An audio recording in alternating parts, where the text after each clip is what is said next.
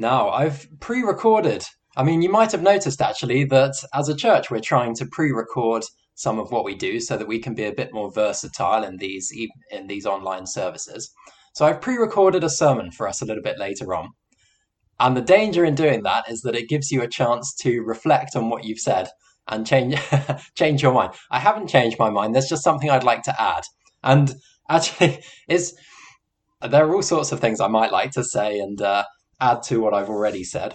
But this is just important because in passing, one of my applications is I say that we find strength in Christ, and we find strength in Christ um, to sustain us when we're in situations when we're unhappy. And one of the applications I mention is in an unhappy marriage. And what I want to add to that is if anyone watching this is in an unhappy marriage, because this is on the internet and I, I might not know all of you who are watching this. If you are in an unhappy marriage, then seek help. Don't take what I say as indicating that I'm not inviting you to seek help. And secondly, when I mention unhappy marriages, I'm certainly not referring to abusive marriages. And so, again, if you are in one of those, then do not take this message as a, a, sign that you should stay in that situation. You should come out of it, you should get help. So, I wanted to clarify that before I, I move on to the sermon. But now we're going to hear from God's word. We're going to turn to the feeding of the 5,000, and then I will deliver a message on that. This evening's reading is from the book of Mark, chapter 6, verses 30 to 44. Mark 6, verses 30 to 44. The apostles gathered round Jesus and reported to him all they had done and taught. Then, because so many people were coming and going that they did not even have a chance to eat, he said to them, Come with me by yourselves to a quiet place and get some rest. So they went away by themselves in a boat to a solitary place. But many who saw them leaving recognized them and ran on foot from all the towns and got there ahead of them. When Jesus landed and saw a large crowd, he had compassion on them because they were like sheep without a shepherd. So he began teaching them many things. By this time it was late in the day. So his disciples came to him this is a remote place, they said, and it's already very late. Send the people away so that they can go to the surrounding countryside and villages and buy themselves something to eat. But he answered, You give them something to eat. They said to him, That would take more than half a year's wages. Are we to go and spend that much on bread and give it to them to eat? How many loaves do you have? he asked. Go and see. When they found out, they said, Five, and two fish. Then Jesus told them to make all the people sit down in groups on the green grass. So they sat down in groups of hundreds and fifties. Taking the five loaves and the two fish, and looking up to heaven, he gave thanks and broke the loaves. Then he gave them to his disciples to distribute to the people. He also divided the two fish among them all. They all ate and were satisfied, and the disciples picked up twelve basketfuls of broken pieces of bread and fish. The number of the men who had eaten was five thousand. And now let's pray as we come to God's word. Father in heaven, as we see this miracle that Christ performed, please may we be filled with love for him because of his care and concern for the people. And may it not just be a story from the past, but may you bring it into the present for us and help us to understand how it applies to our lives this coming week. In Jesus' name we pray. Amen. Well, there are some pretty big companies out there. I'm thinking people like Amazon, Apple, Microsoft. And I don't know about you, but it makes me a little bit nervous sometimes. You've got these companies with power, They've got a huge amount of power and influence, but I don't know to what extent they use that power uh, for the good of ordinary people like you or me. I had an experience with a phone company recently where I was trying to move phone companies, so I had my mobile number and I wanted to change my number to a new company. So you have to text the old company with a, a code. And um, once you've got that code, you give it to your new company and they move your contract across. Now, when I texted for this code, the uh, phone company I was leaving phoned me up within 15 minutes of me getting the code or something. And they tried to persuade me to stay. And that's fine, you know, I'm happy to uh, see what they've got to offer. And they wouldn't match on price, so I didn't stick with them. But they did offer me twice as much data and they offered me twice as many minutes or whatever it was um, for only 50p more a month. I was interested in the price, so they didn't get me. But what really annoyed me is that they don't have the deal that they offered me on their website, so it's not available to everyone. And neither did they tell me that that was a, a possibility for a deal last time I called them about a year ago when I called them to renegotiate my contract. My two year contract had come to an end. I phoned them up and said, What can you do? So they sort of gave me a new contract. And I know things change from time to time, but it just made me think the only thing that meant that they gave me that good deal was that I'd threatened to leave the company. And as long as I was their customer and they had me, they weren't prepared to give me a better deal. And that made me a bit concerned because a phone company has a lot of power. We all need phones to live in this modern world. And if we rely on the phone companies, then regardless of the fact that they're not government and they're not the authorities or whatever, they have power. And they're not always using that power, evidently, for the best of everyone that they come across. They're just in it for themselves. And understandably so, they are a company, they've got to make money. And I'm not spending this sermon berating big companies. But what this illustrates is power where it's not necessarily being used for the good of everyone. And how refreshing is it where you have a big company that actually really does use its power for, for the good of people who are vulnerable? And one example comes to mind, which is when some large supermarkets in the first lockdown, and probably subsequently, said that they are going to prioritize their elderly customers for deliveries. So, you know, you're an elderly customer, and perhaps people like that are more likely to be suspicious of these big companies, a bit less tech savvy, and they're wondering how they're going to get their food when they're not allowed out the house, and the big companies are on their side and provide a delivery. How refreshing is that? And the story that we've got today is refreshing, just like that. It's refreshing because power and influence is being used for the good of the people. And Mark actually makes this point in a really nice way by contrasting it with those, if you like, big companies who don't use their power for the good of everyone. So that's what we're going to see today. Let's look at it. It's Mark chapter 6, verses 30 to 44 that were read for us before. Very famous miracle of Jesus, the feeding of the 5,000. And one of the things Jesus says in this that is so famous is the disciples arrive on the scene and there's a crowd gathering around Jesus.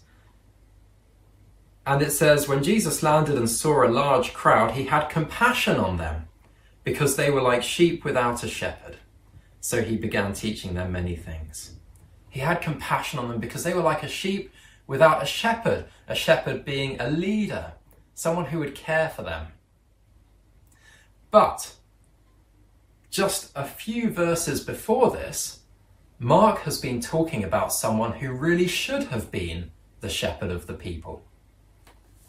And that is King Herod, the king of the Jewish people at the time. And what is King Herod doing? Well, I'm just going to skip back to the verses before the ones we're looking at today, where we see Herod throwing a huge party on his birthday, Herod gave a banquet for his high officials and military commanders and the leading men of Galilee. So you're not invited. It's not for the ordinary people, it's for all his friends. Huge banquet. When the daughter of Herodias came in and danced, she pleased Herod and his dinner guests, possibly getting a bit raunchy here. The king said to the girl, Ask me for anything you want, and I'll give it to you. And he promised her with an oath, Whatever you ask, I will give you up to half my kingdom. What kind of leadership is that?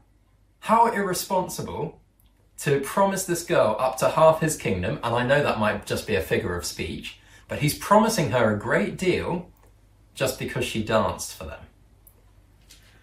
And you know the outcome probably if you know this story. The girl goes to her mother, and her mother's got a grudge against John the Baptist.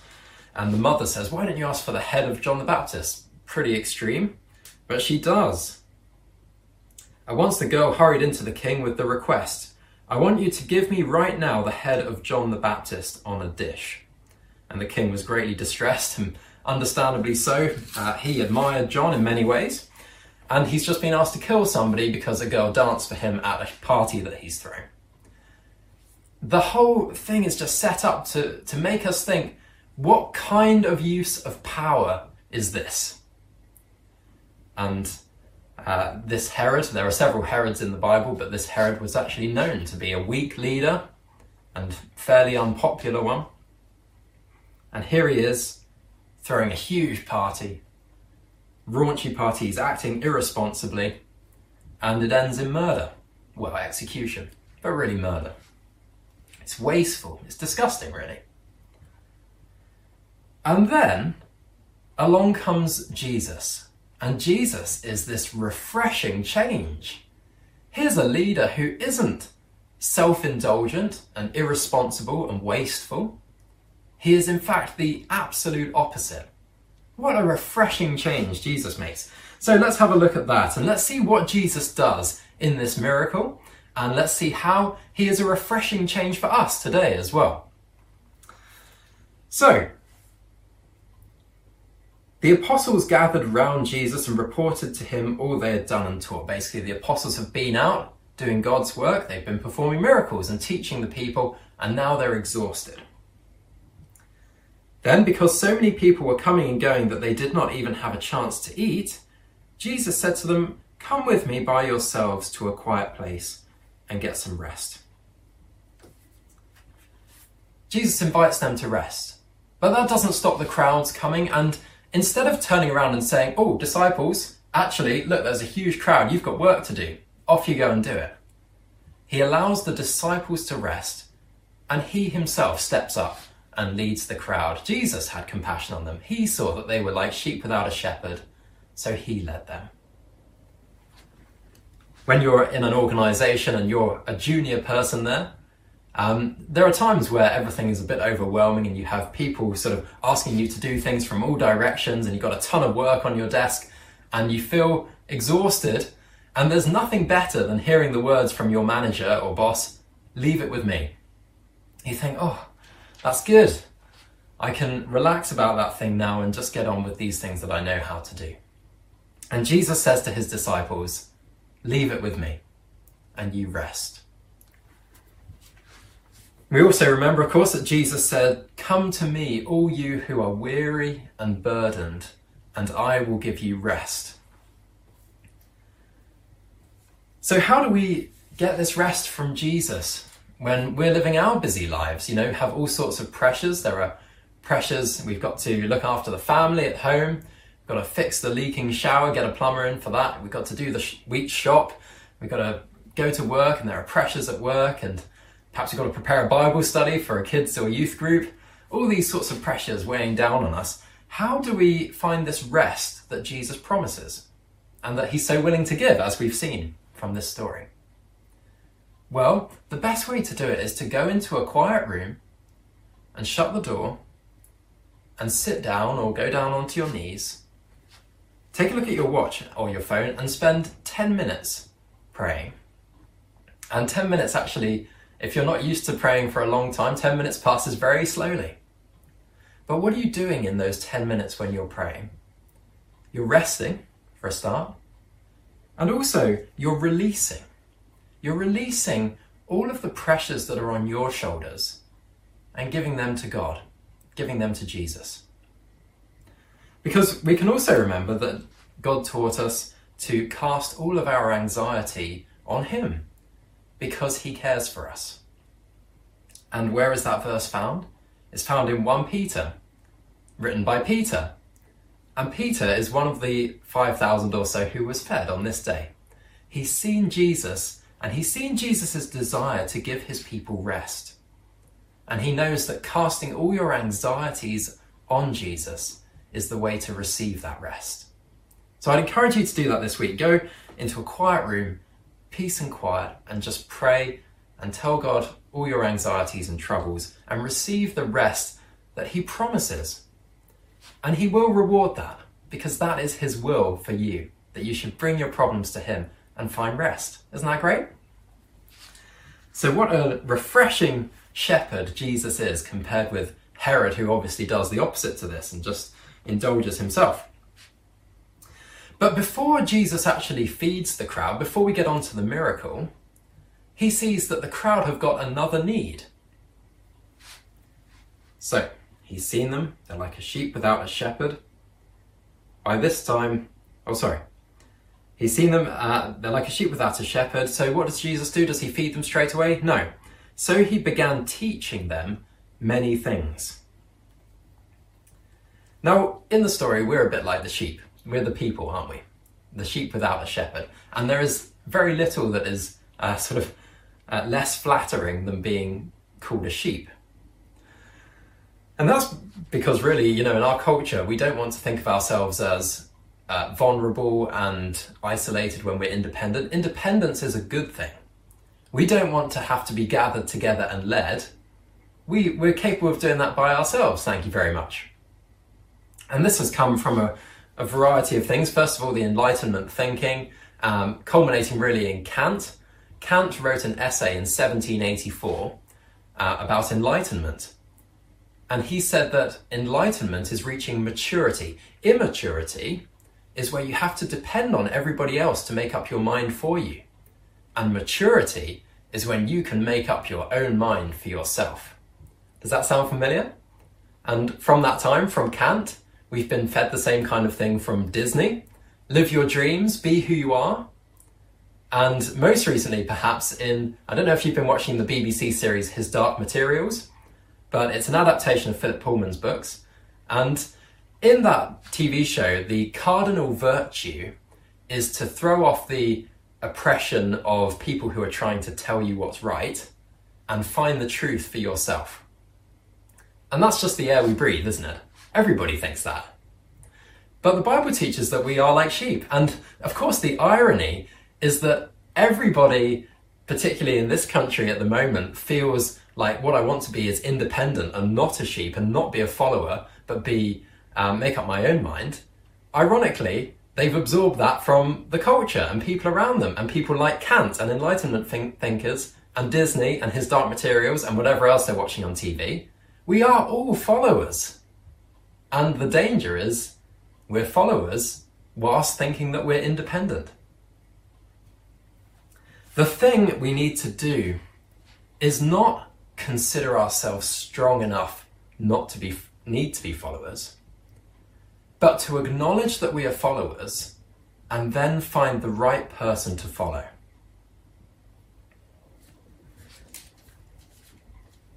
Jesus here saw the crowds and he had compassion on them because they were like sheep without a shepherd, so he taught them many things. And who better to be taught by than your Creator? It's better not to be told the best way to live by Disney films, but we are. It's better not to be told the best way to live by various Enlightenment thinkers who had all sorts of troubles of their own and all sorts of dysfunctional lives. It's best to be told what to think and what to do by our loving Creator and our Good Shepherd. So, how refreshing that we can follow Jesus. And I'd encourage you, if you're uh, watching this and you're not following Jesus, and perhaps you thought of yourself as a very independent thinker, an independent person who doesn't need to be told what to think, I'd encourage you to re examine that and to think about who has, on, on whose authority have you accepted what you believe right now? And I'd invite you to Consider Jesus as an authority. He is the creator of all. And then embrace him and listen to what he has to say and accept the rest and all of the good things that he offers. Finally, we get on to the point where Jesus actually feeds the people. And First of all, this is accompanied by a bit of drama because the disciples come to Jesus and they say, We've got no food, send them away. And Jesus says, You give them something to eat. And they're like, What? We can't do that. And if we were looking at the disciples in this sermon rather than Jesus, we could point out that just before this, they've been sent out by Jesus to teach and perform miracles. And they've come back at the beginning of the feeding of the 5,000, all excited about all the things that they've been doing. Jesus, we've cast out demons, we've been healing people. And Jesus says, You give them something to eat. And they're like, Oh, no, we can't do that. And then in the bit after the feeding of the 5,000, when Jesus is walking on the water, performing another miracle, the disciples don't get it and they're terrified and it says they didn't get it because they had not understood about the loaves when Jesus fed the 5,000. Their hearts were hardened. It teaches us a lesson about faith, doesn't it? These disciples were right in the thick of the action and they didn't believe that Jesus had the power to feed the people. A lot we could learn from that. How often is our faith so weak? We don't understand what God is capable of. We limit God and put him in a box. And as a result, we don't always receive perhaps the blessings that we should, or at least we don't recognize the blessings that God has already given us. But moving on from the disciples, I want to focus on the fact that Jesus takes these five loaves and two fish and he dishes them out, you know, and they, they keep coming and there's still more left in the basket and he gives it to 5,000 people, 5,000 men, some of the other uh, gospels say, so maybe women and children as well. A huge crowd. And it says, they all ate and were satisfied. Herod's throwing this huge banquet and you're not invited. But the ordinary people have a banquet of their own, and they ate as well, and they were satisfied. That word satisfied, if it's being used in a sort of less polite setting, can mean gorged. They've gorged themselves, but it's being used in a polite setting here. They are satisfied. They've eaten everything they need. And this teaches us a lesson about being satisfied in Christ, and that is because he is he has the power to give us everything we need and to give and to give and to give and to give and to give some more. There was a lot left over from this. And this helps us to live the Christian life that we're called to live. Because we are called to love. And that involves us giving ourselves to others. But there's this, there's this feeling, isn't there, that when you're giving yourself to another, you're running dry and you need something back. But in the Christian life, we don't look for that something back to come from other people or from things around us. We receive it from Christ Himself. He gives and He gives and He gives, which means we can give and give and give and not run out. If you watch The Apprentice, I don't know if you do, you get all the people together in a room in The Apprentice and they're at each other's throats and they are really quite nasty to each other. But if you took that same group of people and you placed them um, in an all inclusive holiday, say, then maybe they wouldn't be at each other's throats so much because they're not competing for something. They've got nothing to take from it because everything is provided. There's that satisfaction, isn't there, of knowing that we are provided for. So, how does this actually play out in our lives? Well, in an unhappy workplace, we can give and give and give, not because we expect to receive something back in terms of job satisfaction or even the money. We can give and give because our satisfaction comes from somewhere else, and that is Jesus feeding us and feeding us. In an unhappy marriage, you can give and give and give without expecting to receive anything back from your spouse and not needing it because you're receiving from Christ, you're receiving from Christ. And it's the same in friendships as well, all sorts of situations you can give and give. Most people, if they were in a friendship where they didn't feel they would get something back, would probably abandon that friendship. But as Christians, we can be in those kinds of friendship, friendships, and we can just give and give and give and not receive anything in return because we are receiving from Christ all the time. Jesus fed the people and they were satisfied. They didn't have to go to McDonald's afterwards to top up.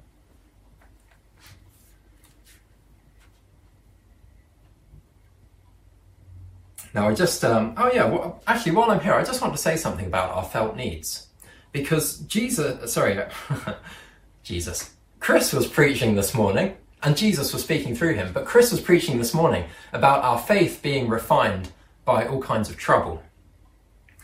And often we feel like, well, Jesus isn't actually giving and giving and giving. He's not providing for my needs because I feel empty. I feel like I've got all these needs. And let's think back to the morning service and let's ask ourselves the question Do we ever think, what I really need right now is some trouble to refine my faith and bring it out like gold? No, we don't, do we? But that might be what we need. And it's because the needs we feel aren't always our real needs. It's easy to illustrate that. I mean, when I'm really tired, really, really tired, the thing I crave most is a takeaway. I just want to indulge myself in really rich food. But I know that what I really need is the thing I want least, which is to go to bed at seven o'clock at night or something like that. Get an early night and get lots of sleep. The way we feel doesn't actually reflect our needs very well, most of the time. And so we need the maturity to accept that and acknowledge that and realize that we are feeding on Christ and receiving from Christ every moment of our lives even though we feel these needs. And we can still bring those to God, of course. So Jesus filled the people and they were satisfied. And then there's just this little passing comment at the end, really. Uh, the disciples picked up 12 basketfuls of broken pieces of bread and fish. Well, what does this tell us?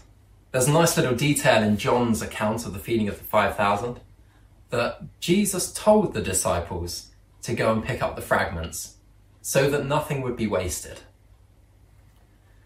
Herod has thrown this banquet and it results in the death of a great leader, John the Baptist. It's incredibly wasteful, and all because this girl danced for him. What a wasteful shepherd of the people, a wasteful ruler. Jesus, on the other hand, has literally just created bread and fish out of nothing, and yet says, pick up the pieces because I don't want any of this to be wasted. He could do the miracle again and produce more, but he doesn't want anything to be wasted. And I've had a bit of a go at our culture earlier on in this sermon, but now I want to say one really positive thing about our culture, which is that we don't like waste. And neither does Jesus, so what a great guy. I want to apply this and say Jesus doesn't like waste, and he's certainly not like Herod who wastes a life. So you can have full assurance that not one day of your life will be wasted, because Jesus doesn't like waste. And that's true even if some parts of your life feel like they're going down a dead end. Happens to us all from time to time. When that does happen, Remember Jesus collecting these baskets of leftovers and just remind yourself not one day of our lives is wasted. That's what a bad shepherd does. That's what Herod did. Jesus does not waste things, he wastes nothing. So, a question as we finish how are you going to remind yourself this week of just what a good shepherd Jesus is? Because if you do nothing, then there's a danger that you'll forget how good He is. And so you won't be able to love as a Christian should love. Because you'll be giving and you'll be giving, and you won't be receiving in return. And you'll look to receive from other people and from things around you, and life will be hard. And the Christian life will be hard and demoralizing.